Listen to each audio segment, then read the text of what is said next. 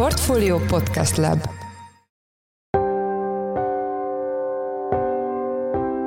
Mindenkit üdvözlünk, ez a Portfolio Checklist január 27-én pénteken. A mai műsorban egy témánk van, ez pedig a kiégés. Jacinda Ardern, új-zélandi miniszterelnök múlt heti lemondását követően lett újra aktuális a téma, a politikus visszavonulását, ugyanis ennek az állapotnak tudta be a közvélemény. Mivel a kiégés hazánkban is rengeteg embert érint, meghívtuk a műsorba Füredi Júlia szervezett pszichológus HR szakembert, akit egyfelől arról kérdeztünk, hogy mit jelent ez az állapot, kik vannak az átlagosnál nagyobb veszélyben, milyen következményei lehetnek a kiégésnek, ha nem foglalkozunk vele, és van-e olyan szervezet típus, ahol a kiégés nagyobb gyakorisággal fordul elő, mint más helyeken. Én Forrás Dávid vagyok, a Portfolio Podcast Lab szerkesztője, ez pedig a checklist január 27-én.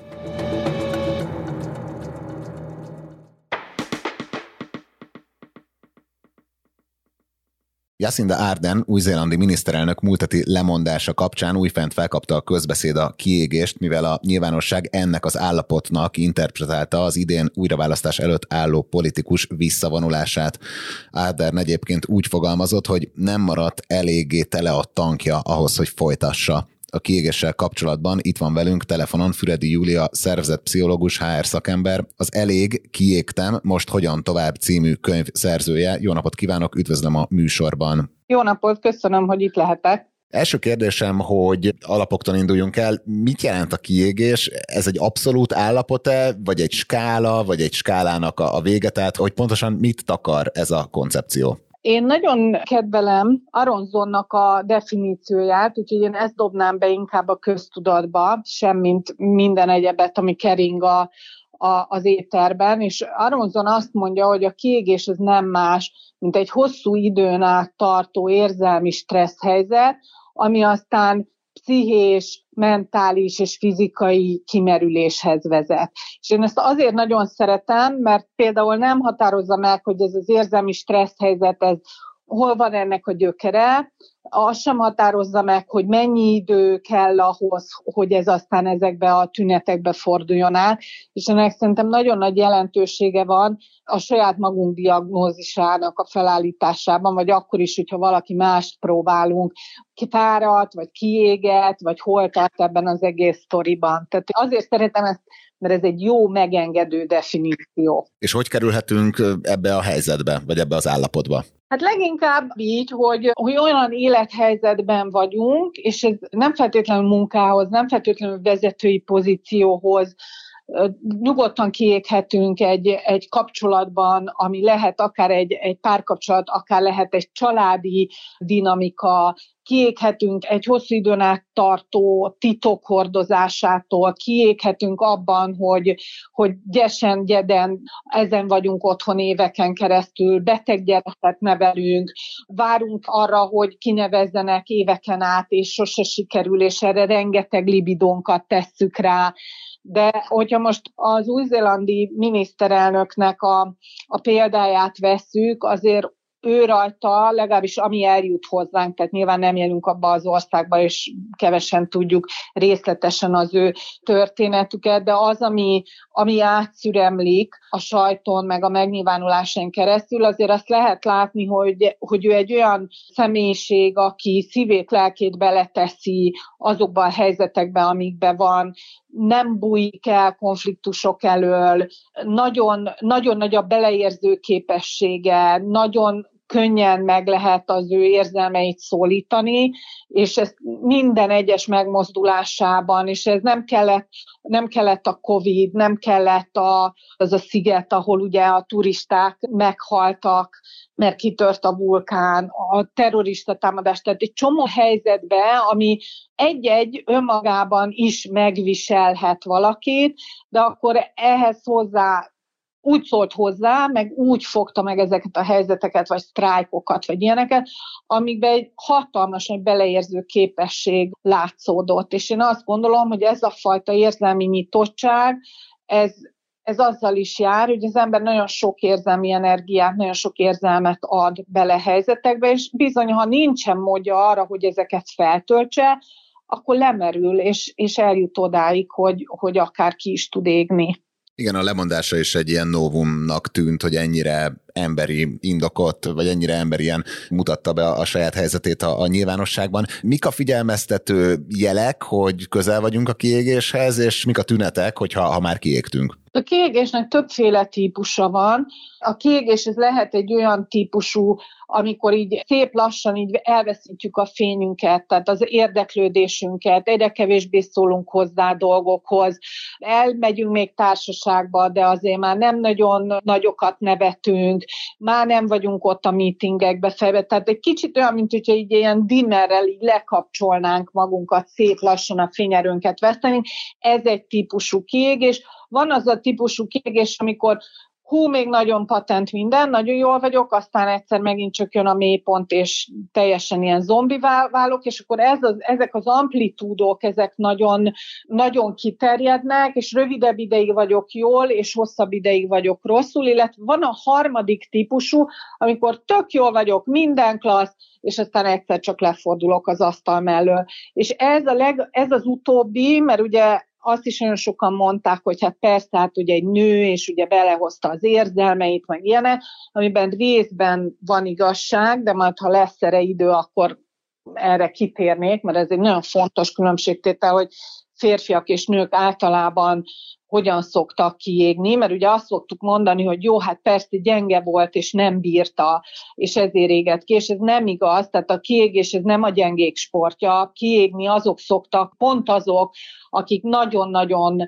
nagy erőfeszítéssel, nagyon sok mindent csinálnak, és azt lehet látni, hogy ez az utóbbi kiégés típus, amit mondtam, ez a jól vagyok, jól vagyok, jól vagyok, puff, Na, ez inkább a pasikra jellemző, tehát ez a férfiaknak a kiégésének a, a legtipikusabb módja, nyilván nem azt jelenti, hogy csak így égnek ki, és ennek leginkább az az oka, hogy, hogy ugye a férfiak úgy szocializálódtak, többségében nyilván a családi háttérrel, tehát amikor azt mondjuk, hogy édesfiam, a mi családunkban egy férfi és akkor fejezzük be a mondatot, és ezer millió jellemző és példabeszéd van erre, tehát ezek a családi forgatókönyvek, de önmagában a társadalom is ugye azt várja el, hogy egy férfi ambiciózus, egy férfi tetrekész, tudja, mit akar, nem csak, hogy tudja, de meg is csinálja, sosem kételkedik semmiben, és hogy nincsenek érzelmei. Ami ugye hát egy baromság, mert hogy dehogy nincsenek érzelmei, csak hát ugye erről nem illik tudomást venni, erről a férfiak nem beszélgetnek egymás között,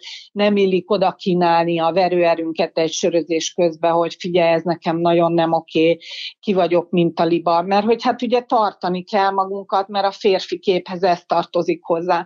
És ennek nagyon-nagyon-nagyon súlyos ára van, és, és csak nagyon komoly letett eredmények mellett engedheti meg magának mondjuk egy férfi, hogy elérzékenyüljön. Nem tudom, most itt gondolok a, a Federer búcsújára, ahol a Nadal meg a Federer sírhattak, tehát nekik megengedte a társadalom, hogy ők sírjanak, de általában egy férfi nem picsoghat. És ennek az az ára, hogy nagyon sokáig kell tartani magukat, és úgy csinálni, mintha minden oké okay lenne, és egyszer ez a stressz eléri azt a szintet, amikor nagyon komoly fizikai problémák lesz, lesznek, tehát nem tudom, infarktust kap, vagy sztrókja lesz, vagy bármi valamilyen hat, halálos történet, és hát ha a mentő viszi el, akkor ez egy hősies, ez egy férfias sztori, és nem az van, hogy fekszik egy pszichológusnál a kanapén heti kétszer, és önti ki a lelkét, mert az ugye olyan csajos. Na most ehhez képest mi nők viszont azért régünk ki, többnyire, mert mi mindent is nagyon jól akarunk csinálni, tehát az életünknek az összes területén mi jó.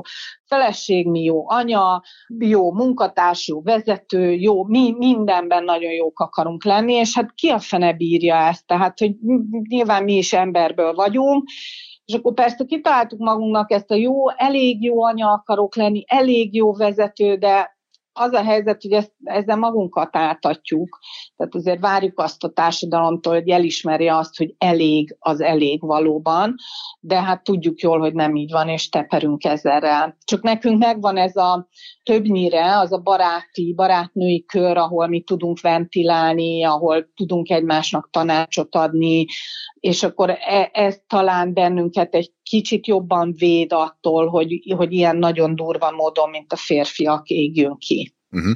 Jó, hogyha most átvettük a nemi ilyen különbségeknek a felszínét, itt mi történik akkor, hogyha ha valaki kiég, nem kér segítséget, és egyszerűen benne marad egy ilyen helyzetben. Hát egyrészt ő maga nagyon nyomorultul lesz, másrészt meg a környezete. Tehát azért az nem elhanyagolható dolog, hogy egy olyan emberrel, aki kiéget, azzal pokkoli dolog együtt élni, egyrészt, tehát családtagjának lenni szörnyű, másrészt pedig ha valaki mondjuk kiégett vezető, és van egy csapata, hát na, szóval az egy rettenetes dolog. Mert a kiégett embernek nincsen arra érzelmi szabadsága, hogy bármiféle ingert beengedjen. Tehát ezek az emberek, ezek nem lesznek nyitottak, nem lesznek, nem fognak tudni jól beszélgetni, nem fognak tudni beengedni új ingereket.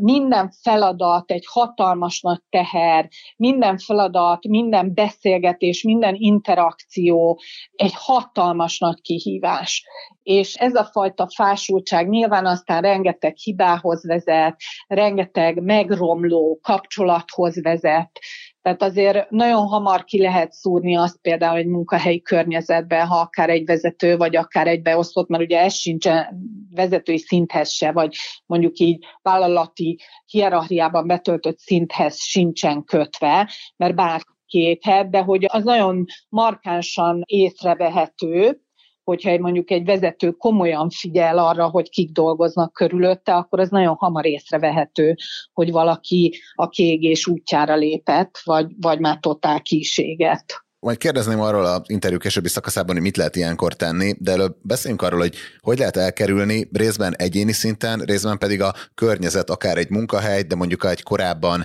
említett helyzetben mondjuk egy család, tehát hogy attól függ, hogy hol van ilyen típusú stressz helyzetnek kitéve egy magánszemély, vagy egy ember, mit lehet tenni egyéni szinten, illetve a környezet mit tehet azért, hogy ne égjünk ki. Oké, okay, tehát a, ha saját magamat nézem, akkor én két dolgot tehetek. Az első és legfontosabb az az önreflexió, ami talán a legfontosabb lenne, ha ezt tanítanánk az iskolába, mert ezzel is már sokkal bejebb lennénk. Tehát az, hogy én megfigyeljem azt, hogy milyen helyzetek azok, amik stresszt okoznak nekem, amikbe elkezdek morogni magamba. Ezek nagyon jó jelzői annak, hogy honnan jön az az érzelmi stressz, amitől én nem érzem jól magam, és ez az, ami engem leszív. Tehát ennek a beazonosítása, ez a saját magam feladata, és ezt elég jól meg lehet csinálni, ha az ember hajlandó erre az önreflexióra.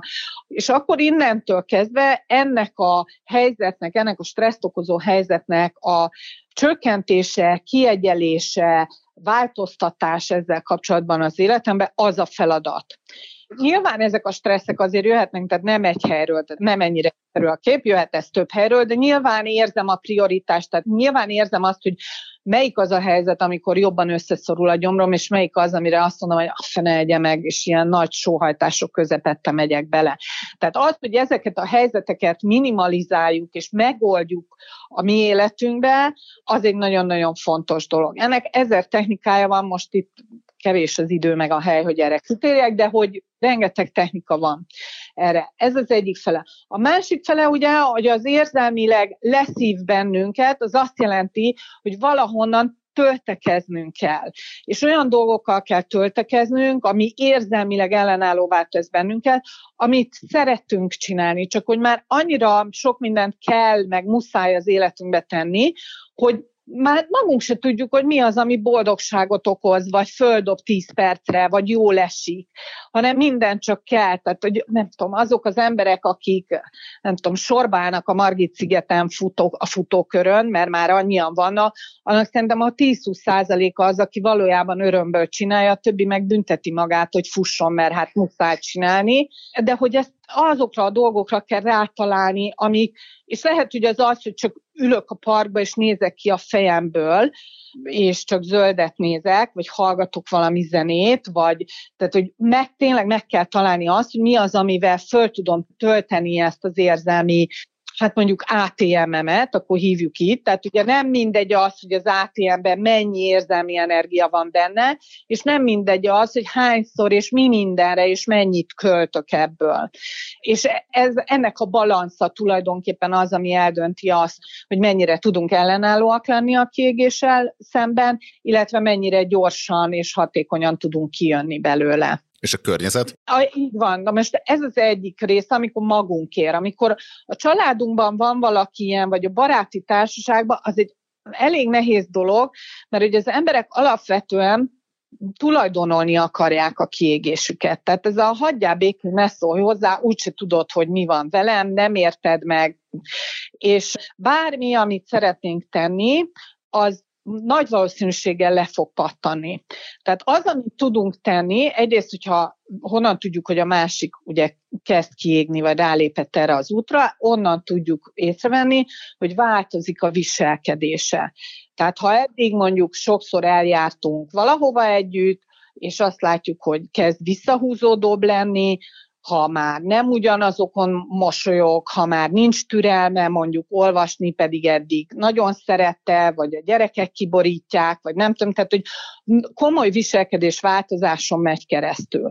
Tehát ezeket látjuk, akkor erről el lehet kezdeni beszélni, és egyébként ez a munkahelyre is ugyanígy érvényes. Tehát ha én látom a csapatomban, hogy valaki, aki eddig egy tök jól együttműködő munkatárs volt, de most már két percen belül fölhúzza magát, hogy nem tudom, caps kommunikál az e-mailekbe, és három felkiáltó jellel küld el mindenkit a, a nádasba, vagy az, hogy késik, vagy az, hogy pontatlan, vagy az, hogy több ideig marad benn, vagy az, hogy, hogy ő, aki mondjuk eddig az innováció motorja volt, nem nagyon jönnek elő belőle dolgok, nem akkora már a kontribúciója, nem szól dolgok. Tehát megint az, hogy nagyon komoly viselkedésváltozást látok, ehhez persze kell egy olyan vezető, aki tényleg érdekel a csapata, és ismeri is őket, mert a többieknek meg egyébként meg mindegy is. Tehát az nagyon fontos, hogy ha ezt látja, akkor el lehet kezdeni vele beszélni. És a beszélés, a beszélgetés az, az arra szolgál, hogy megteremtsük azt a terepet, és azt jelezzük a másik felé, hogy ha akar róla beszélni, akkor itt vagyunk. De erőltetni azt, hogy majd én megoldom a te kiégésedet, mert jaj, egyszer én is, mintha ki lettem volna égve, és nekem az segített. Hogy? Tehát, hogy ez mindenkinek más a kiégése, mindenkit más tud föltölteni, mindenki másként tud visszafordulni belőle. Tehát nincsenek általános nagy igazságok, ezért szemét dolog nagyon ez a kiégés, mert nincs egy olyan, hogy jó, itt ez az öt lépés, ezen végigmész, vagy bekapsz két ilyen cuccot, és akkor onnantól te már jól leszel, hanem mindenki pont ezért az önreflexión van az óriási nagy hangsúly, hogy meg kell tudnia mindenkinek találnia azt, ami miatt kiégett, azt helyrehoznia, és megtalálni azt, amivel föl tudja magát tölteni.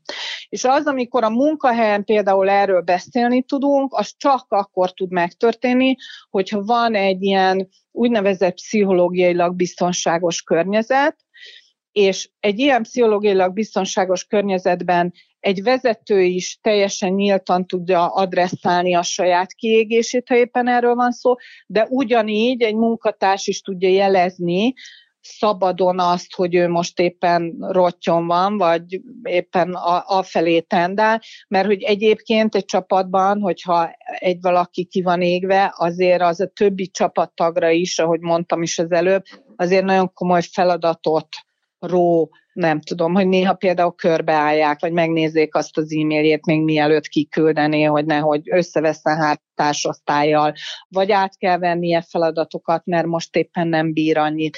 Tehát rengeteg olyan élethelyzet van, amiben egy vezető, ha meg tudja teremteni ezt a pszichológiailag biztonságos közeget, ennek vannak különböző ismérvei, akkor biztos lehet abban, hogy nem neki kell találgatni azt, hogy vajon mi van a többiekkel, hanem szívesen és bátran fognak jönni, és nem lesz gáz kiégve lenni, és ez neki is nagyon-nagyon sokat fog tudni segíteni, hogyha esetleg ő is ebben az irányba van hogy kijöjjön belőle. Vannak-e olyan szervezeti kultúrák, amik inkább hajlamosak arra, hogy kiégessék a, a hozzájuk tartozó személyeket, illetve vannak-e olyan személyiségtípusok, akik inkább kockázati csoportban vannak? A személyiségtípusokkal, ha kezdjük, akkor hát az olyanok például, akik szorongó, egyébként is szorongó alkatúak, ugye, mert a szorongás is mi, az az, hogy folyamatosan egy érzelmi stressz helyzetben vagyok. Tehát eleve kevesebb a betöltött dolog az ATM-be, és eleve többet veszek ki, mert minden miatt is szorongok. Tehát, hogy nagyon, nagyon kevés a tartalékom. Ennek van egy speciális fajta, ugye a hipohondria, az egészségszorongás, amit azért lássuk be, hogy az elmúlt három évben azért azok is, akik nem voltak különösebben ráfordulva erre, hogy az egészségük miatt aggódjanak, azért a Covid ebben nagyon sok embert belerángatott, hogy a saját vagy szerettei egészségért jobban aggódjon, tehát ez a szorongás úgy általában látszik, hogy megnőtt az emberekben. Tehát ez, ez például egy nagyon komoly, mondjuk így, meg, nagyon komoly meg tudja alapozni azt, hogy valaki kiégjen.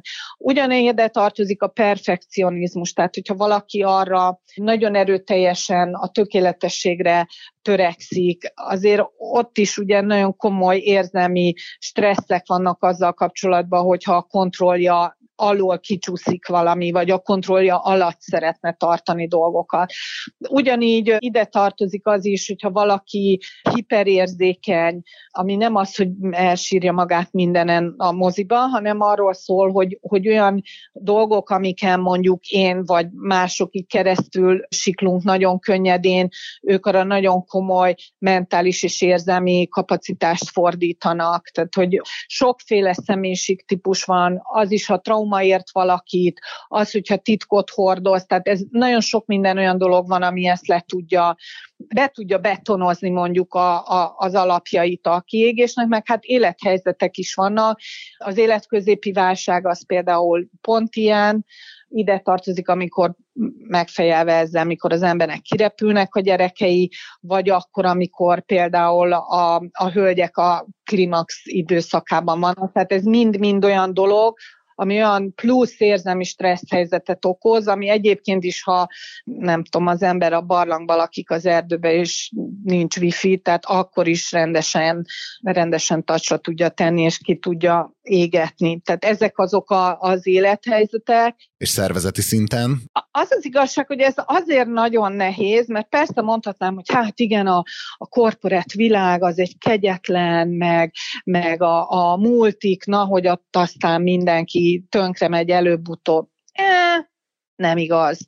Mert vannak, akik 20-25-30 éve ugyanannál a cégnél dolgoznak, csak a logó változik fölöttük, meg a tulajdonos időnként, és kiválóan megvannak. Tehát ez annyira egyénfüggő, tehát lehet, hogy az a környezet, amiben én kiégek, mondok erre egy saját példát. Tehát én körülbelül én 30 éven keresztül voltam felsővezető különböző pénzügyi intézeteknél.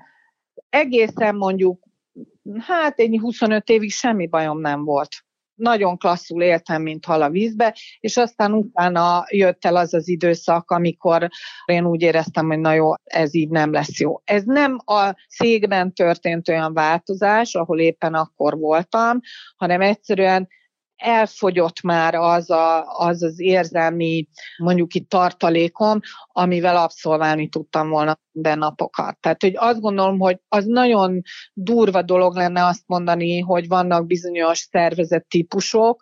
Az biztos, hogy azoknál a vezetőknél, ahol ez a fajta pszichológiai biztonság megvan, ott sokkal kevésbé égnek ki. Tehát ha valamire mondhatjuk, hogy a kiégés mentességet tudja biztosítani, akkor az, hogyha azok a vezetők ilyen környezetet tudnak létrehozni, és ez lehet egy csapat, de nyilván az a legjobb, hogyha ez egy egész vállalatnál tud történni, akkor igen, ez egy kiégés biztos munkahely tud lenni, de például ugyanígy vállalkoz, tehát apró családi vállalkozások, egyéni, hát egy egyéni vállalkozó simán ki tud égni. Tehát, hogy azért mondom, hogy nincsen ezzel kapcsolatban olyan, hogy ha a korporát világ ilyen, akkor jobb, ha mindenki menekül vállalkozónak.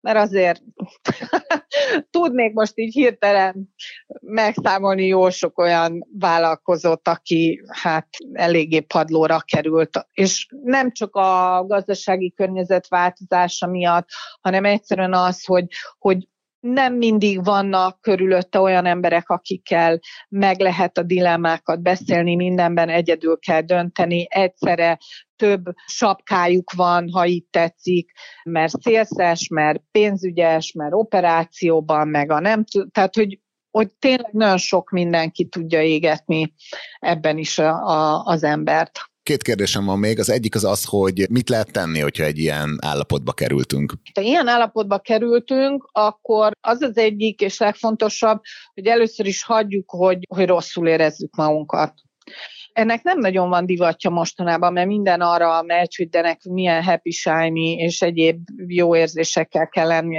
telve lenni, és ugye a pozitív pszichológia, amit mindenki másként és furán értelmez, tehát hogy nem, nem erről van szó. Igenis muszáj, hogy megérezzük és hagyjuk magunkat egy kicsit főni a saját levünkbe, és ezeket a rossz érzéseket bennünk felbugyogni. És ez azért lényeges, mert ez fog erőt adni nekünk arra, hogy változtassunk tehát minden alkalommal, hogy elnyomjuk ezeket a rossz érzéseket, ami szintén nem kevés erőfeszítésünkbe telik, nagyon az ellen dolgozik, hogy változtatni akarunk. Mert akkor, ha hagyjuk ezeket a rossz érzéseket hatni, akkor eljön az a pillanat, mert ugye azt szoktuk mondani, hogy fogorvoshoz is akkor megyünk, ha nagyon fáj. Tehát el kell jutnunk ahhoz a küszöbhöz, amikor már annyira fáj, hogy változtatni akarok. És ha megjött ez a pillanat, akkor van az, hogy elkezdek, mint egy ilyen zseblámpával körbenézni az életembe, hogy honnan jönnek ezek a stresszek, mik azok a helyzetek, kik azok az emberek, akiknek a társaságában előjön ez a stressz helyzet, mi az, amikor úgy érzem, hogy méltatlanságért, mi az, amikor érzem ezt a belső mormogást, és akkor ezeket a helyzeteket szépen lassan rendezni, kiegyelni, nemet mondani, határt húzni, leépíteni ezeket a kapcsolatokat, kilépni azokból a helyzetekből. Tehát ez, ez egy nagyon fontos dolog. Zárójelbe és nagyon fontos zárójelbe hozzáteszem, nem arra buzdítok, hogy emberek ha úgy érzik, hogy nem jó a munkahelyükön, akkor fogják magukat és elsétáljanak. Mert ez a legrosszabb, amit lehet tenni, hogy azt gondoljuk, hogy azért, mert átmegyek egy másik épületbe, attól majd meg fognak oldódni a dolgok. Tehát addig, amíg én magam nem vagyok azzal tisztában, hogy például nem tudok határt húzni, nem tudok nemet mondani, és folyamatosan úgy érzem, hogy a rengeteg túlóra miatt éget, égtem ki, ha átmegyek egy másik épületbe, és ott sem fogok tudni nemet mondani, és kiállni saját magamért, ugyanez meg fog történni. Tehát ez nagyon lényeges ez az önreflexió dolog, ezért húzom ezt talán nagyon sokszor, és a saját magunk kímélete. Tehát az, hogy ne ütlegeljük magunkat, hogy ó, Istenem, hát ennyire gyenge vagyok, hát tessék, én, én egy vezető, vagy én egy ilyen, nem tudom, csodálatos, fűtzenél világít, mindent tudok, csak hát aztán kiégtem. Tehát, hogy nem szabad ütni magunkat emiatt, hanem kímélni kell magunkat, és megtalálni azt a, azokat a minket építő, számunkra érzelmileg feltöltő helyzeteket, dolgokat, amik, amik igazán örömet tudnak okozni. Tehát ez tud lenni a módja. Utolsó kérdésem, hogy Magyarországon mennyire elterjedt a kiégés az ön tapasztalatai szerint? Hát azt látom, hogy amióta megjelent a könyvem, ami tavaly volt, és brutális mennyiségben kelt el, és rengeteg visszajelzést kapok, tehát azt gondolom, hogy egyre többen ismerik föl magukon a kiégést. És ez nem, azt gondolom, hogy nem elsősorban a könyvnek köszönhető, hanem annak köszönhető, hogy a, a COVID idején ugye nagyon sokan be voltunk zárva, és arra volt időnk, hogy elkezdjünk azzal foglalkozni, hogy mi az, ami az élet-halál spektrumon, mert ugye bármit döntöttünk, az lehetett, itt tényleg nagyon komoly hatással volt a mi életünkre, a többiek életére volt egy külső fenyegetettség, amiről nem tudtuk, hogy micsoda, milyen hatással lesz, tehát egy kicsit ilyen orosz rulett jellege volt a dolognak, nem is kicsit, hanem nagyon, és hogy ez az időszak, amikor kívülről ennyi minden változik, és ennyire nincs a kontrollunk alatt, akkor teljesen automatikus tendencia, hogy elkezdünk befele figyelni. És amikor elkezdünk befele figyelni, akkor rájövünk arra, hogy mi az, ami prioritás az életünkben, mi az, ami rájövünk arra, hogy egy életünk van, ami nagyon fontos, és hogy abból az egy életünkből még mennyi idő van vajon hátra, és mivel akarok foglalkozni, mit akarok, hogy kik vegyenek engem körül, mi az, ami nekem nem jó, ami stresszt okoz, és elkezdünk rendet rakni, vagy legalábbis gondolkodni erről. Na ez az önreflexió. Tehát ez a COVID, ez ha mondhatok ilyet, volt egy ilyen pozitív hozadéka, hogy rengeteg ember elkezdett önreflexiót gyakorolni, és igen, nagyon sokan rájöttek arra, hogy nem jó nekik az a helyzet, amiben vannak, és nagyon-nagyon sokan változtatnak. Nem véletlen egyébként, hogy sokan fordulnak most pszichológushoz. Tehát ha egy igazán jó pszichológust keres az ember, ott fél év, egy év a várakozási idő. Tehát, hogy ezért ez egy nagyon lényeges dolog, hogy azt kell látni, hogy az önreflexió nem egy fájdalmas dolog, de arra mindenképpen szükségünk van, hogy ki tudjunk jönni. Egyrészt fölismerjük, hogy a kiégésben vagyunk, másrészt pedig, hogy ki tudjunk belőle jönni. Nagyon szépen köszönjük, hogy betekintést nyújtott erre a területre. Az elmúlt fél órában Füredi Júlia, szervezetpszichológus HR szakember volt a checklist vendége. Köszönjük szépen, hogy a rendelkezésünkre állt. Köszönöm szépen én is. Ez volt már a Checklist, a Portfolio munkanapokon megjelenő podcastje. Ha tetszett az adás, iratkozz fel a Checklist podcast csatornájára bármelyik nagyobb podcast platformon, például a Spotify-on, az Apple Podcasten vagy a Google Podcasten. A mai adás elkészítésében részt vett Bánhidi Bálint, a szerkesztő pedig én Forrás Dávid voltam. Új, hagyományos adással hétfőn jelentkezünk, azonban szombaton jön a Checklist külön kiadás az Andrew Tate ügyről, ami már a délelőtt meghallgatható lesz. Addig is minden jót kívánunk, jó hétvégét, sziasztok!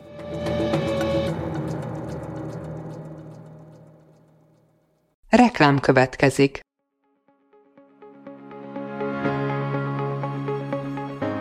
Raúl Müller Lajos vagyok, az Agrárszektor főszerkesztője. Májusban két tematikus konferenciát is rendezünk Kecskeméten az agrofood szektor szereplőinek. A május 22-én tartandó Portfolio Agrofood 2024 konferencia az élelmiszeripari vállalkozások, beszállítóik, a szolgáltató cégek és a kereskedők számára nyújt egyedi betekintést az aktuális trendekbe. A május 23-án megrendezendő Agrofuture konferencia pedig egyedülálló módon tematikus formában foglalja össze a hazai agrárgazdaság fenntarthatósági követelményeit és innovációs lehetőségeit.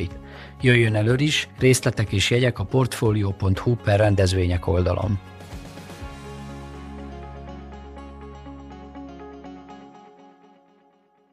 Reklámot hallottak.